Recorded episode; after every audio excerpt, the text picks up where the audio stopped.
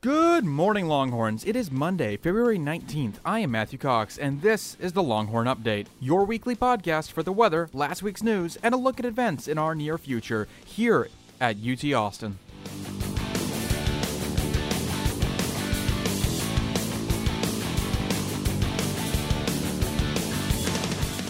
First things first.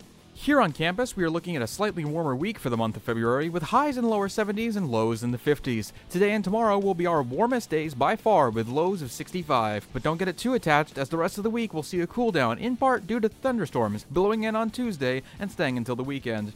Umbrellas are recommended, though be careful as we can expect winds as fast as 17 miles per hour this week. Next up, our week in review. Starting things off, last week it came to light that Deitra LaShell Lee was arrested in connection with the now infamous string of subway robberies in West Campus, bringing 2 weeks of morbidly hysterical crime to an end. The City of Austin has announced an improvement plan to fix GWAD at a cost of nearly $20 million. The plan includes sidewalk repair, improved traffic lights, and a bike lane on 24th Street all the way to the district park. Concerns about the plan ask whether this will put more pedestrians in the way of cars, and if the sidewalks will be ADA compliant. But if these concerns are answered, this will be a much-needed improvement to the aging drag. On Monday, former UT student, nude model, and congressional candidate Crazy Carl Hickerson announced his retirement from the world of street-side, nearly-naked flower sales. We wish him good luck in his future as we strive to keep Austin weird in his absence.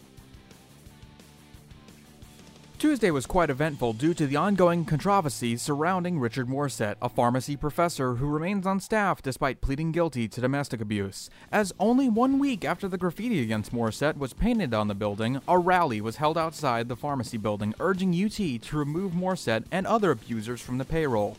After about an hour, the protest headed to the main mall, where a woman unaffiliated with the university was arrested on the grounds of violating a previous trespassing violation. Later that day, the student government unanimously passed two bills targeted at domestic abusers on campus, AR-23, which supported the firing of Richard Morissette, and JR-5, which asked for tighter policies against professors convicted of similar crimes. That same evening, student government spent more than an hour debating SB2, a bill aimed at making on-campus elections fairer, more democratic, and more efficient by implementing STV, or instant runoff voting. Despite much evidence and passion behind the bill, it failed to reach the necessary supermajority by only one vote. Morgan Lawless, the head of a voting reform group on campus called the Eyes of Texas, says they intend to keep up the effort to make the elections fair for all despite this loss. Last Wednesday came Valentine's Day, and with it, the news that the PCL would begin an effort to integrate better technology and to make more study spaces in the library by moving some of the lesser-used books into nearby storage and onto online access. As many of you may have noticed, the Austin B-Cycle program, yes, the name sounds better on paper, has set up 9 locations on campus and West Campus where students are able to check out bikes for free with a smartphone app. It's a bit like city bikes in New York, except these just appeared without warning. However, I must admit that anything that encourages healthier and cleaner forms of transportation is a welcome development on campus. Now for the week ahead. Todrick Hall's drag race hits the SAC Ballroom Wednesday, February 21st at 6 p.m. Watch as E&E puts on its first drag show, followed by a performance and speech by Todrick Hall. Followed up on Thursday with the 9th Annual Texas Union Film Festival at 7 p.m. in the Texas Union Theater. That's UNB 2228. Join the Union as they screen a selection of student-made films from across the university. A discussion panel with the student filmmakers will follow the screenings, and the winner will be announced at that time. I am told that there will be free popcorn and candy. The doors open at 6:30.